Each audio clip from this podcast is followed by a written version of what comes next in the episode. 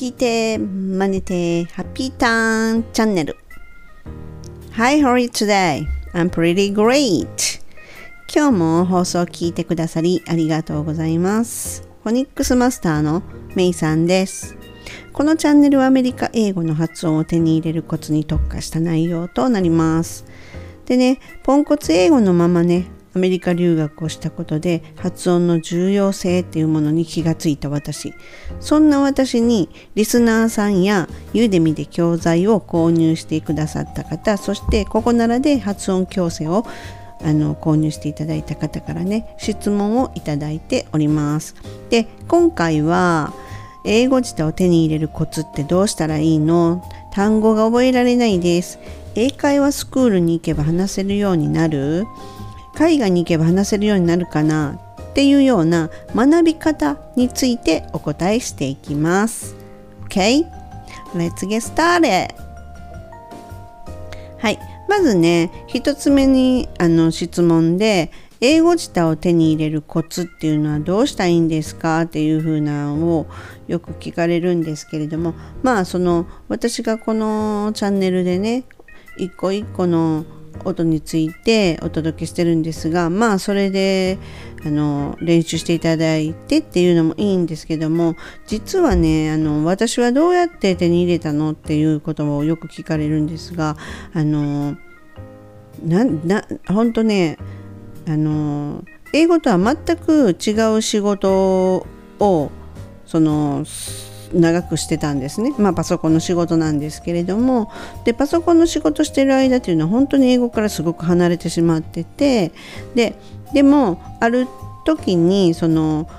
子供がね中学校に上がれば英語というのが授業にあるのでそのタイミングで私が暮らしたまあセアンディですよね。セアンディのところにね子供たちを連れて行こうというふうにずっと決めててそれであの突如本当に突如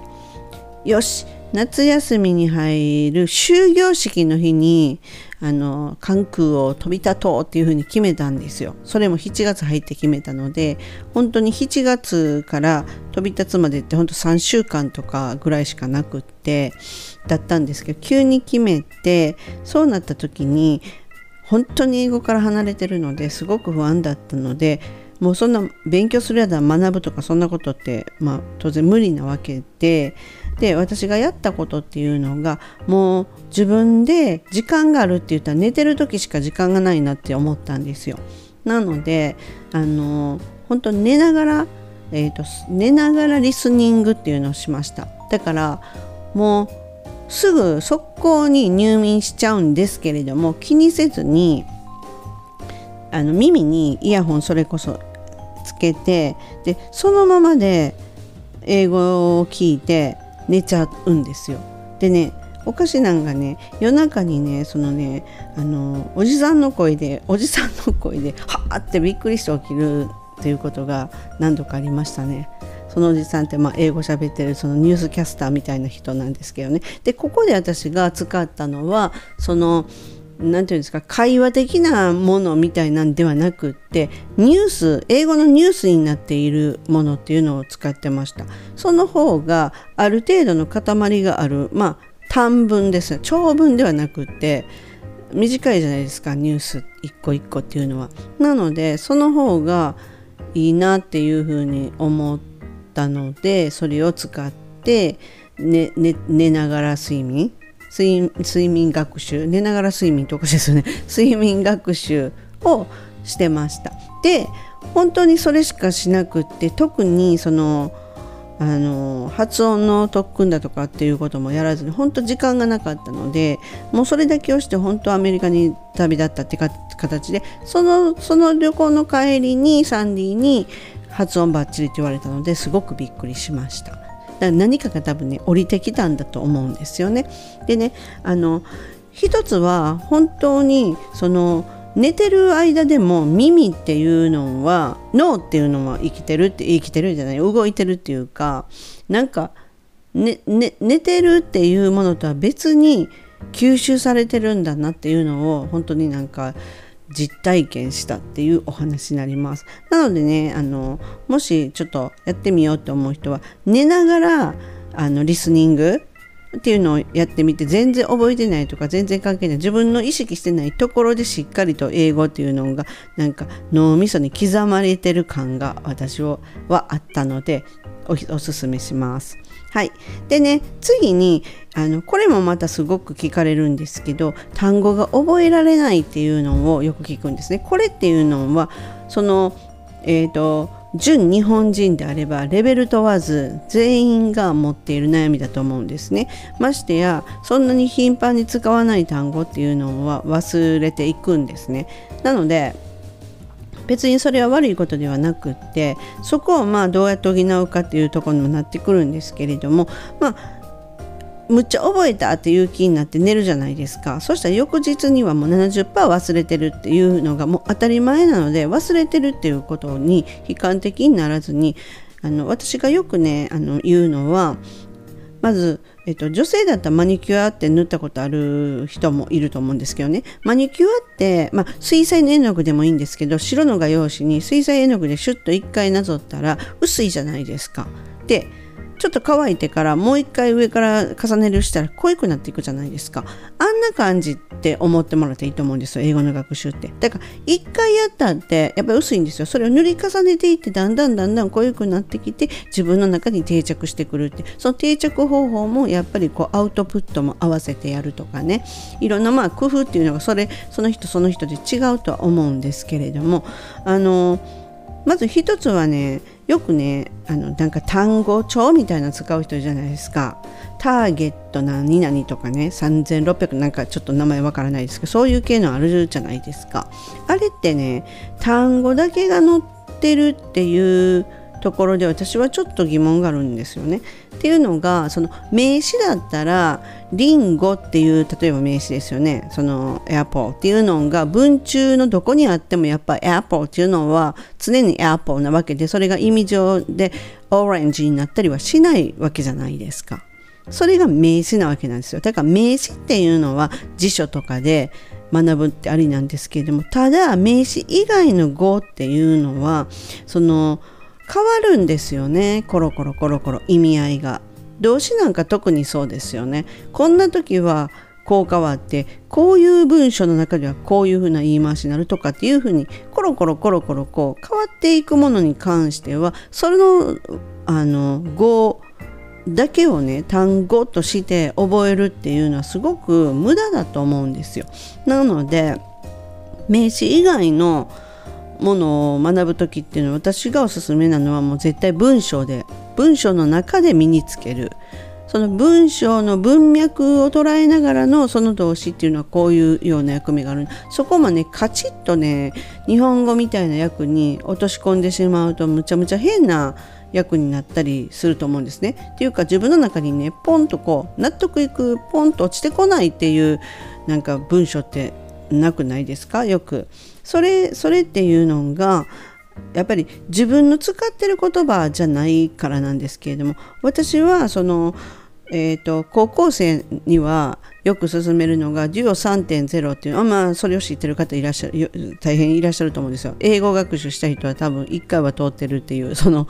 本なんですけれどもそれデュオ3.0っていうのを進め進めてるのは文章になって音声がついてあ音声変わった方がいいですね。音声があってでその文脈からいろんな意味合いを取れるような構造とかなっていうかそんなそれを進めてるんですけれどもただそれでもあれ日本語が書いてあるんですね。大体こう英語が書いてあった日本語が。その日本語っていうのはあくまでもそれを作った人の日本語なわけなんですよ。でだから自分の中にポッと落ちてこないので私はよくそのどういう意味っていう時にはその私だったら関西弁なので関西弁で言わせるんですね。それともう一つはあの書いてある通りに訳させるわけですよ。まあ簡単なところで言ったら I go to school とかっていうのがあるとするんですが、そしたら私は学校へ行くではなくて、私は行く学校へっていう訳し方をする。これをね、常にこれをさせるわけなんですよ。なので、日本語の訳が書いてあっても、まずは何の作業をするかというと自分が負に落ちる日本語に直すっていう作業なんですよね。でしかも書いてある語順で書くっていうことなんですよ。はい、なので私が例えばねプリントとかをね作った時って作る時っていうのは結構関西弁でねあの書いてそれをそういうニュアンスを英語で表したらどういうのっていうようなんで使う。なので、えっと単語が覚えられないっていうのはまずは、えっと、辞書っていうよりもその文章の中で覚えるそして、えっと、文脈っていう日本語の文脈は自分の言葉に置き換える書いてある通りに書くで音声は絶対についているものっていうのがおすすめです。はい、でそれでもこの単語覚えられ絶対あるんですよね。自分には絶対にあの何回見ても見るけれどもピンと意味が来ないとかねそういうのね。私はトーチャーっていう言葉が結構ね何度もなんかね忘れちゃってて。そしたらその時はもう語呂合わせでっていうのをやったりね。あのしたりします。それとポストイットにあの書いて常に見えるところに貼っておくっていうのも私やったことがあります。はい、でね次ですね。英会話スクールに行けば話せるようになるの？っていう質問をねよくもらうんですけれども英会話スクールに行ったからって言って話せるっていうのは決してイコールではないと思ってるんですね。で英会話スクールを月や週1回行ってるっていうんであれば週1回の他の6日間の過ごし方が大きく左右するとは思うんですよ。だから英会話にスクールに行けば話せるようになるのかっていう答えはノーです。ならないです。はい。で次にえー、っと海外に行けば話せるようになるここもねすごくねちょっとね質問自体がちょっと抽象的だと思うんですけど海外に行けば話せるようになるっていうのは何を目的を持って海外に行くのかによって全然違いますよね。うん、で例えばねえー、っと海外に私みたいに留学として行った時っていうのはまあポンコツ英語のままで行ったのですごく苦労したんですけれどもこの場合しかもど田舎だったじゃないですかってなるとねあの話せるようになるかならないかっていうことよりも話さないと生きていけないという状況に置かれたわけですよ。だからこうそういうような環境下に置かれてしまうともうあの自分を守るためにも話すしかないという日本人も見たことないっていうようなところにポンと掘り込まれると当然もう話すしかないっていう状況になるわけじゃないですか。そうなるとあの話したくもないとか話したいとかそんなことよりも必死なわけなんですね。なのでこんな状況だったらば話せるようになります。ただやっぱりその1年ぐらいいたんでは思うようには話せるようにならないと思います。でましてやねその観光で行ったぐらいでは話せるようにはならないとは思うんですけれどもそこもねあの、ま、要するにねどんな目的を持ってどんな風にその環境の中で取り組んでいくかっていうことがすごく重要ででいくらね環境が整っていても同じ環境下に置かれてもどういうふうに関わってどういうふうに取り込んでいるかっていうことでねこれっていうのはそのまあ英会話学習だけにはとどまらずねいろんな場面で言えることだと思うんですよ。なので目的を明確にしてあの取り組んでいくこうなりたいからっていうのを持って取り込んで取り組んでいくっていうことがすごい大事だと思ってるんですね。なので私がたまたま私って3人のアメリカ人ネイティブのアメリカ人と一緒にあのハウスシェアですね下から3通りの違った英語に触れの3人にはそれぞれ彼氏もいてその3通りの彼氏の英語にもフレーのっていうことが日常的に行われてたわけなんですよね。でそういう中って言ったらまたあの話さないと仕方ない状況っていうのがまた学校以外に増えたわけじゃないですか。ででも私みたいにそういうのでいかずに例えば寮に入った子っていうのはえっ、と学生ネイティブの学生と2人の一室っていうシェアの量だったんですけどもそうなるとこの1人のネイティブの子はほとんどがバイトでいないとかほとんど本当にいなくってなんか寮にいても1人なんですよ。で他の人との部屋での人らと触れ合うかっていったらそうでもなくってそうなってくるともうなんか同じようにいてるはず言ってるはずなのに全く環境が違ってしまったっていうのもあるのとあのなんか単位を取るために勉強アメリカの大学で勉強してるみたいな風にその子はなってしまったんですね。っていうことはその子はほぼほぼカタカナ英語のままでずっと行きました。ほぼほぼ誰とも喋らない教授と喋るぐらいみたいなだから教授っていうのは日本人って分かってるので加減してくれるし本当にこう何て言うんかなナチュラルな英語に触れたかって言ったらそんなことなかったと思います。なのでねあの自分がどういう目的を持ってそこにいてでどう取り組むかっていうことがすごく重要だなと思うんですよね。うん、私の場合本当に英語を喋らないとダメだっていう状況に置かれてしまったので街に出る時もねメモ帳とペンっていうのを用意してっていうのがあの言われてることがねわからないんですよ。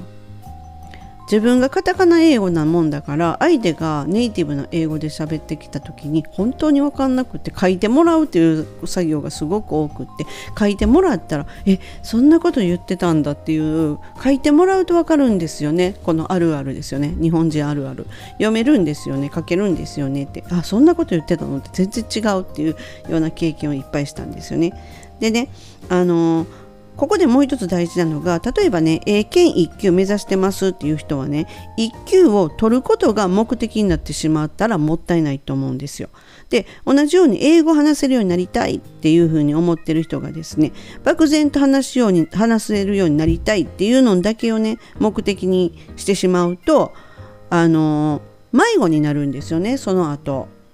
なので私もね昔はね英語を使って仕事がしたいっていう風な漠然な思いっていうのがすごくあってまあこの思考自体が大失敗だったなっていう風にずっと思ってるんですね。うん、だから英検だったら1級を取ってどうなりたいのかまたはどうなりたいから1級が必要なのか。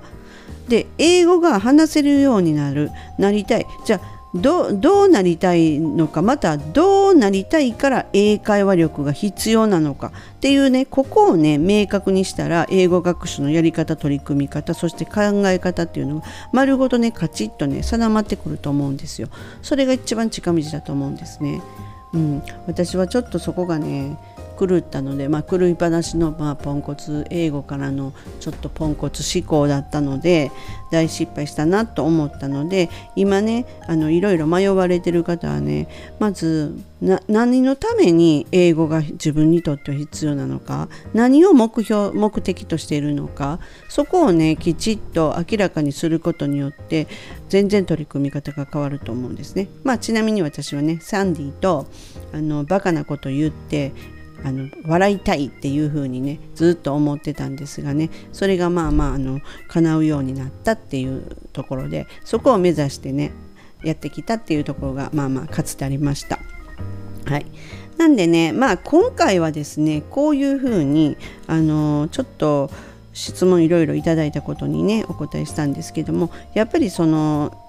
先ほども言いましたけど目的を持ってその何が目的なのか何が自分にとってその英語が必要だっていうのをその先に何があるのかっていうのをねあの考えて学習されると本当に効率よく進めることができます。これはもう私の経験から絶対っていうことが言えます。はい。でね、まあ、このチャンネルがね気に入っていただけたらチャンネル登録よろしくお願いします。今回は質問に対してのお答えとなりました。では今日はこの辺で。See you! メイさんでした。バイバイ。